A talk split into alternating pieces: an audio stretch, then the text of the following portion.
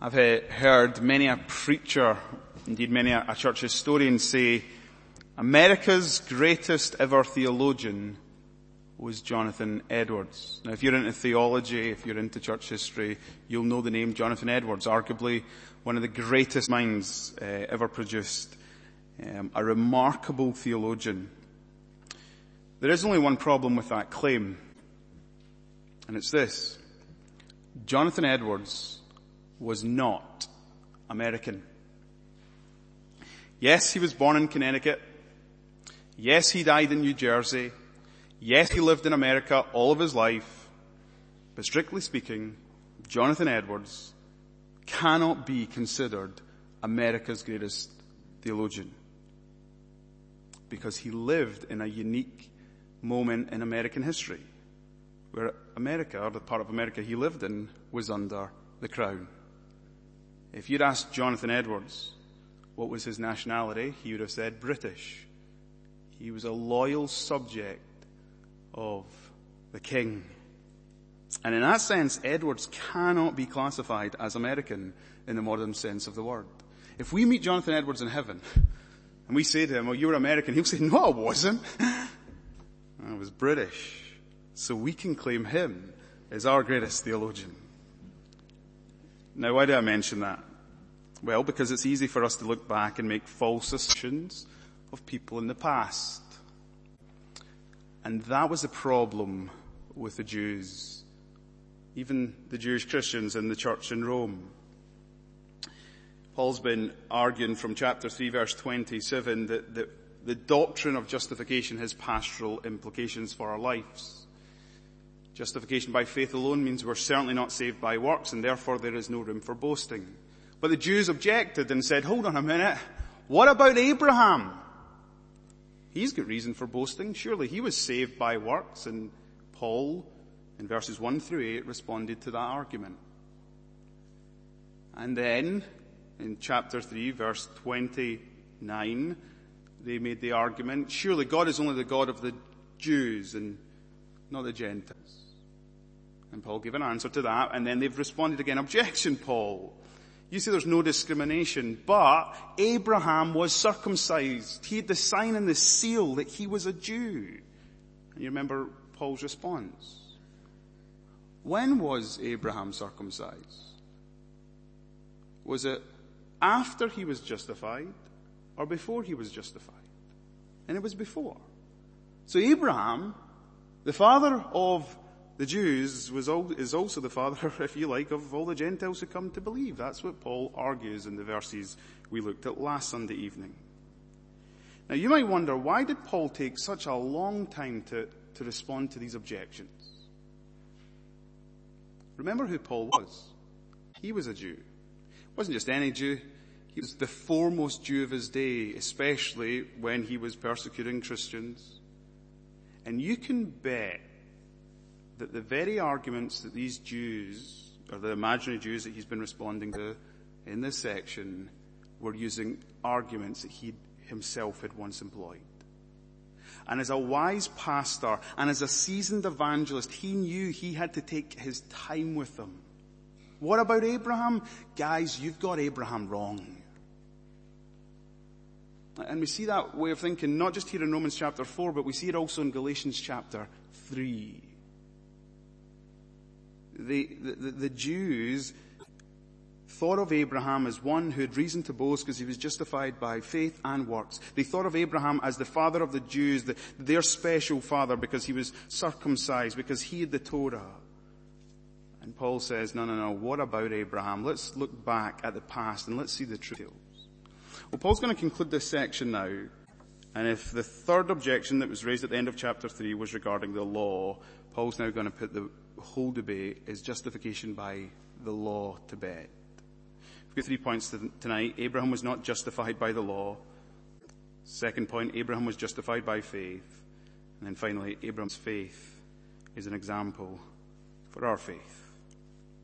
So first of all, Abraham was not justified by the law. Look at uh, verses 13 through 15. For the promise to Abraham and his offspring that he would be heir of the world did not come through the law, but through the righteousness of faith. It's interesting. We're, we're so used to, aren't we, having worked through chapters three and four, Paul asking a question and then answering it. There's now no question and there's no answer. There's just this statement, this uncompromising assertion, justification is not by law. Now, let's turn it into a question. How did God's promise come to Abraham and his offspring? It was not by law. It was by faith. And I suppose the question we need to ask for the promise to Abraham and his, uh, and his offspring is what was the, what is the promise speaking about here?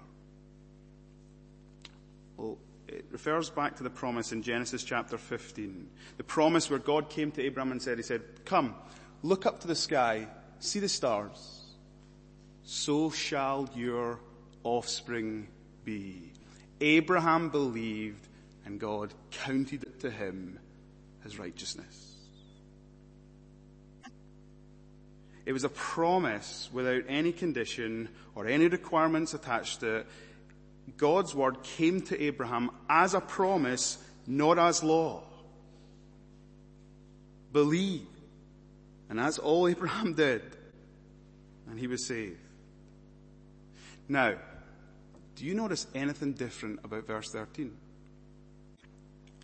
For the promise to Abraham and his offspring that he would be heir of the world. What's the problem there? Genesis 12 said that Abraham would inherit the land. Didn't say he would inherit the world. It said that he, his promise was actually he was going to inherit Canaan. And here's Paul, and as he's re, and as he's using a historical argument, he says, well actually, the promise for Abraham and offspring was that actually they were going to inherit the world. And that's because that's what the promise of Abraham getting the land and having such a great offspring was always pointing. How could you have an offspring that numbered the stars in the sky for him just to have the land of Canaan? And remember the promise in Genesis 12, we read it this morning, it was that all nations of the earth would be blessed through Abraham and his offspring. It was always a, a promise pointing to, to the whole world. And remember who Abraham's offspring is in whom all the nations of the earth are blessed. It's Jesus and Jesus' reign throughout the Old Testament is always prophesied and spoken about as he will reign and rule over the world. So here's the incredible thing. The promise to Abraham and his offspring that he would be heir of the world did not come through law, but through the righteousness of faith. Now, I can well imagine Paul smiling for just a moment as he made this argument, because he'd once perhaps made the same argument the Jews had, the Jews were making to him. Was Abraham not justified by the law? And it's this. The law had not been given to the people in Abraham's day. The Mosaic law was still to come. And so to make the historical argument that Abraham was justified by law doesn't even make historical sense, the same way that Jonathan Edwards, being America's greatest theologian, does not make historical sense. Abraham did not have the law. How was he saved? It was through trust, faith in the promises of God. You know what faith requires? You know what law requires? It requires obedience. It's not what God said, obey me and then I'll give you this. God says, this is what I promise you. I promise you an offspring as numerous as the stars in the sky. Believe in me. And Abram believed and he was saved. Faith in the promises of God. And so here's Paul and he's trying to dislodge this wrong thinking in the Jews. He's trying to clear up their historical inaccuracies. He's trying to make it so he can make a, a theological point. Salvation is by faith alone. Now, what role then does the law have? Look at verse 15. For the law brings wrath, but where there is no law, there is no transgression. Interesting, the law, it doesn't fix our sin problem. The law shows us our sin problem. The law, it doesn't eliminate wrath, it produces wrath. If we didn't have the law to show us our transgression, transgression, then we would not know that we were in sin. However, we do have the law and it shows us our sin and therefore our need of a savior. And so when it comes to God's righteousness, it is not by law, it is by faith. Now, what Paul says next, and this is why I mean this is a really dense section. Pay attention, right? Verse 16. That is why it depends on faith. In order that the promise may rest on grace and be guaranteed to all his offspring. See in the original, verse 16 could read this. Therefore by faith, in order that according to grace. There's no verbs. By faith, in order according to grace. This is the point. God is gracious. Salvation originates by grace alone. But in order that that grace may be received, it requires the empty hand of faith. Grace gives, faith takes. Now, the reason I, say focus on this statement is because see when he says, it, this is why salvation depends on faith, that is a strange way of putting it in order that the promise may rest on grace. Like it, it should be, in some ways, is it not by grace then through faith? But he says it's by faith so that it can be of grace. Why put it like that? Because faith is the empty hand that needs to grasp for what it desperately needs, a savior. Remember the, the, the, old hymn, nothing in my hands I bring, simply to the cross I cling, naked come to thee for dress, helpless look to thee for grace. Law demands obedience. Failure to keep God's law brings wrath. Faith therefore looks to grace. God in Christ provides grace that faith receives. I know it's one of those quite heady arguments, but God's law makes demands which we, tr- which mean that we transgress and so we incur wrath. God's grace makes promises which we believe, so we receive blessing. Now, as, as Paul continues here, he's made an argument from history about Abraham. He now wants to make an argument from theology about Abraham. Read on with me, verse 16. That is why? It depends on faith in order that the promise may rest on grace and be guaranteed to all his offspring. Not only to the adherent of the law, but also to the one who shares the faith of Abraham, who is the father of us all. As it is written, I have made you the father of many nations. There's a Jew-Gentile unity, and that unity comes from the fact that everyone who has faith alone is saved the same way by faith and is therefore a son or daughter of Abraham. So the amazing thing about faith, unlike law, is that faith unites people. It was the Jews who were making the, the, the, the law argument. It separates us as people and it separates God in their minds to them as people. Now here's Paul's theological argument. Abraham is the father of all who have faith. He's the father of the circumcised and he's the father of the uncircumcised. He's the father of us all. And here's why. So that the scripture may be fulfilled. I have made you a father of many nations. Only justification by faith alone theologically unites both Jew and Gentile. So here's, here's what he's saying is, it's not by law we're saved, it's by faith. And the reason it's so important to know it's by faith is because it's faith that makes us all children of Abraham, and it's faith that unites us. It's faith that puts us on level ground. We all stand condemned, we all receive the same thing. See if you had it, it was by law, well you're gonna, you, you've got division. You've got disharmony, you'll have discrimination. but not so with faith and grace. So we've looked at how Abraham said, eh, how Paul says Abraham was not justified by law, how he was justified by faith. Now Paul comes to his positive conclusion, or he's, he's building up to it.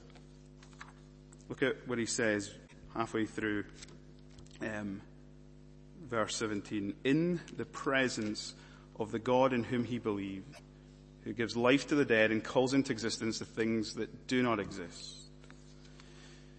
John Stott says in his commentary, Paul moves from the priority of Abraham's faith to the reasonableness of Abraham's faith.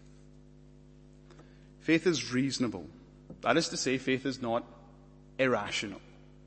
Yes, faith goes beyond reason, but it always has a firmly rational basis. Faith is trusting and believing in a per- person. And the person we believe in is trustworthy, so we can trust him with all confidence. No one is more trustworthy than God himself. And Abraham knew this. And you and I might not realize this, but we've got more reason to trust God than Abraham did. Because we live on this side of the life, death, and resurrection of Jesus. Abraham didn't have this, but he trusted God because he knew two things about God that were incredible. God is the one who can give life to the dead. That is an astonishing fact, and Abraham believed it. And God is also the one who created all things from nothing. So Paul is a theologian, he could reason this way. I look around the world, I look at creation, and I know it's been made by a creator. His invisible attributes are in full display in his general revelation. And he also knew by special revelation this 100 year old man who was as good as dead and his wife's womb was dead. They couldn't have children, but if he was going to believe in God who said, I'll give you an offspring, he knew that God is the one who can give life to the dead. And so there's these two amazing realities, creation and resurrection, that give Abraham confidence to believe in God and to, in hope, he believed against hope. That he should become the father of many nations. Verse 18, as he had been told, so shall your offspring be. Why don't you just try and enter into the story for a minute, right? The, the story in Genesis. Abram was an old man, 100 years old. And God says to him, you're going, he's not got a single child. And God says, I'm going to make you the father of a great nation. How hard must that have been to be told that? He knew his wife's womb was dead.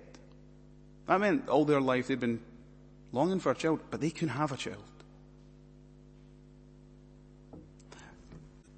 But Abraham, when he heard the promise in Genesis 15:5, he believed it. In hope, he believed against hope. Do you know why? Because he knew who God is. He's powerful. And he's faithful. Now, let's just think about that fact that he believed in God because he's powerful. His faith was opposed to appearances. Abram looked at his body and he knew it was not possible. He looked at Sarah's body and he knew it was not possible. But faith, we don't live by our sight, we walk by faith. And so in hope, he believed that the God who created all things, brought all things into creation from nothing, could raise the dead. And do you know how we know that Abraham that sort of faith? Because when the supreme test of his faith to sacrifice his son Isaac, we know that he trusted in the God who could raise Isaac from the dead. He had faith in the power of God. But also he had faith in the reality he knew that God was faithful. The one who made him this promise could be trusted. Because he says what he means and he means what he says. Look, look at what it, we, we read in verse 20. No unbelief made him waver concerning the promise of God, but he grew strong in his faith as he gave glory to God. So, so when I read that the first time, I've always, and you've, you've probably read it and thought this thing, I read it this first in the study, I was reminded of the fact, it's interesting it says Abram didn't waver in his faith. Because if you know the story, he, he did waver. Didn't he? Remember what happens? God gives him and says, I I'm going to make the father of, of a great nation and they're waiting and they're waiting and Sarah laughs when she hears God say that. And then she comes up with the idea, why don't you sleep with Hagar and we'll bring about our own children? And so I, was, I read it and I thought, you know, it says here afresh that he didn't waver. But the sense in which is if you look over Abram's life from that point of faith, that his faith was firmly rooted and grounded in God, but faith does subjectively have its ups and downs.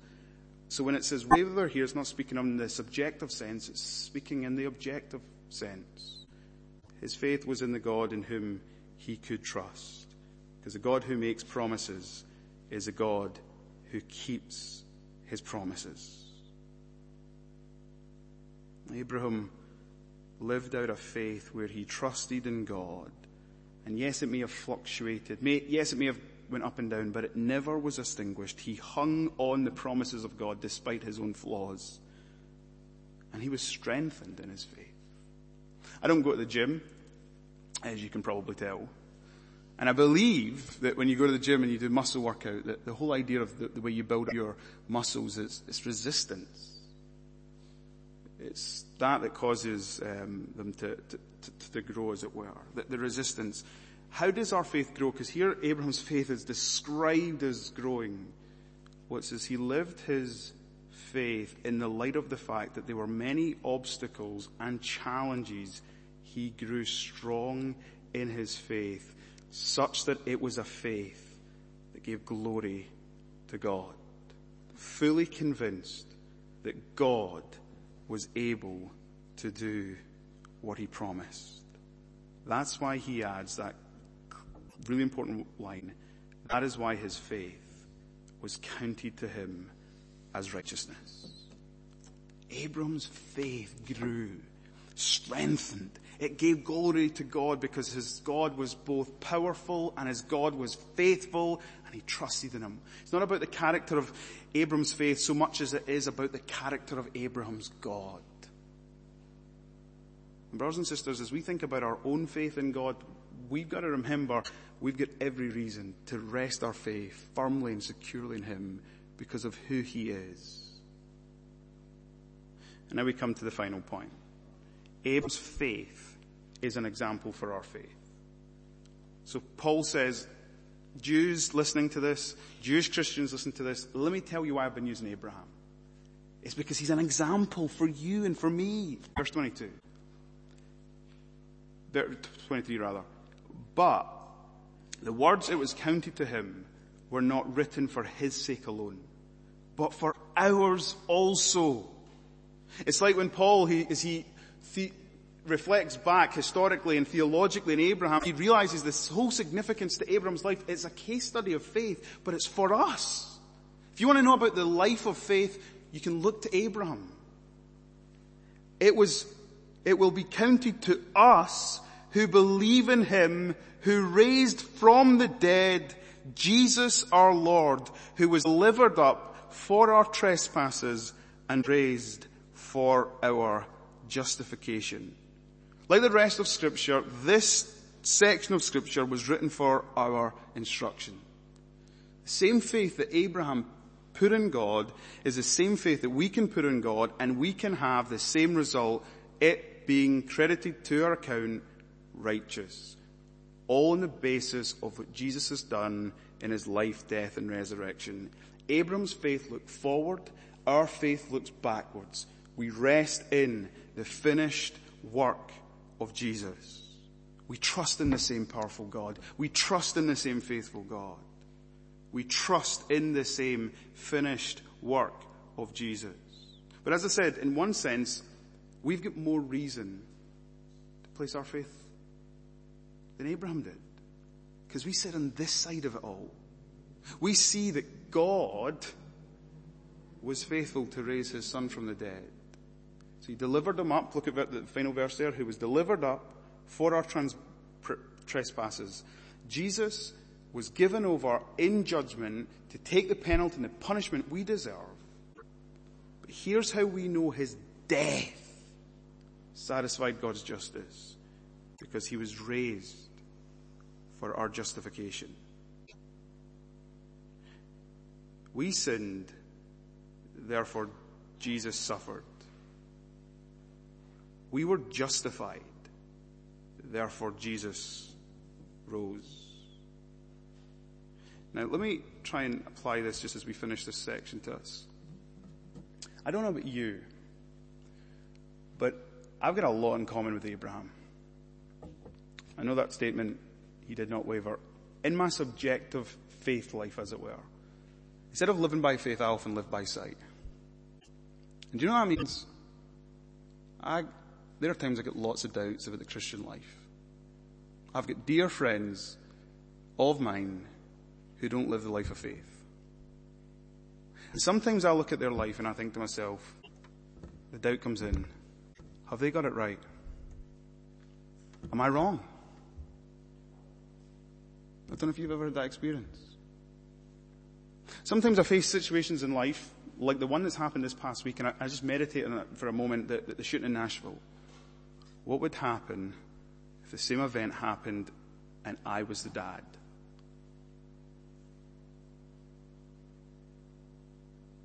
Would my faith falter? And the reality is, is that if I know anything about myself is that my faith is up and down. Sometimes it is small as a mustard seed. But here's the thing about faith. It's not about whether it's weak or strong. It's about the object and who it's in. And the object who we place our faith in is, is the God and Father of our Lord Jesus Christ. And because our faith is in the object of reality that He has finished, completed the work that He has done, we have every reason for confidence. In fact, as Easter Sunday comes, as it approaches us, we're reminded that our faith rests not just in the fact that He finished the work, but He was, not just in the fact of the Good Friday that He said it's finished, but in the fact that on Easter Sunday morning He walked out of the tomb. It is a historical fact that there is an empty tomb in Palestine. It is a historical fact. We read about it in the scriptures that there were over 500 people who saw the risen Jesus. That evidence stands in any law court. It is historical fact that Jesus came, lived, died, and was raised. And sometimes when my faith falters, I just need to remind myself of the truth of the resurrection of Jesus Christ. Because his life, death, and resurrection, it defeats my doubts. If he was not raised from the dead, then this is all in vain. I may as well go eat, drink, and be merry. But because he was raised from the dead, I stand here and I proclaim this good news of Jesus. But you know, that's not the only thing that I have in common with Abram. I look at Abram's life and I see that there were many moments in his life that he sinned spectacularly. And I know in my life that Abram was a habitual liar. Remember what he'd say of his wife Sarah? She's not my wife, she's my sister. Abraham slept with Hagar because he wasn't trusting in God's, in, in that moment, in, in, trusting in God's promise to, to, to be done. He, he thought he would take matters into his own hands. And I look at his life and I say, I can't stand in judgment because, because I sin and I fail. But you know where Abraham's a great example of faith? He looked forward to the day that there would be a savior who because of his trust in him, because of his work done on his behalf, his perfect life, his sacrificial, wrath-absorbing death on the cross, he would not pay for his sin in full, but instead he would receive, he received righteousness, the righteous record of Jesus Christ. You know the hardest thing I find about believing about myself, because I know when it comes to the law, I fall so far short and I'm deserving of nothing but the wrath of God. But you know the most humbling thing is because faith alone in Christ alone, all because of grace alone, I'm as righteous as Christ. And even though I may be a spectacular sinner, I have a glorious savior who has made me right, not in anything I've done, but because of everything He has done. And so, my faith, like Abram's faith, is a faith that falters and has its doubts. Even as I live the life of faith, I sin, but it's in a trust in a God who has done everything to make me right. The punishment for my sin is paid. The power of sin in, in, in, in, me, I've been given the Holy Spirit so that I can fight it and put it to death. And one day we're going to be saved from the presence of sin when He takes us into the new creation. And you know what all of that hope is anchored on? The resurrection of Jesus Christ. He was delivered up for our trespasses and raised for our justification. Jonathan Edwards was Britain's greatest theologian, and this is what he preached. Justification by faith alone, in Christ alone, because of grace alone, and to the glory of God alone. Let's pray. Our Father in heaven, we thank you. We thank you for this chapter of your word that reminds us and impresses upon us deeply this glorious doctrine of justification. We thank you for this case study of faith in the life of Abraham. We thank you that we are sons and daughters of Abraham in that sense, as those who trust you. And we thank you that even as we live this life of faith, we are, we're to live by faith and not by sight. We're to fix our eyes on you, to take our eyes off ourselves, upward look to Jesus, the one who put an end to all of our sin. And so God, we pray that we would live as people of faith. We thank you that our faith is rooted and anchored in the resurrection of Jesus. We thank you that we worship and serve a living, conquering King. We thank you that means that we've got hope in the face of death. We thank you that that means we've got power in the presence of sin. We thank you for the difference that Christ's resurrection has made to our life his life, his death, his resurrection. We praise you for it all. In Jesus' name. Amen.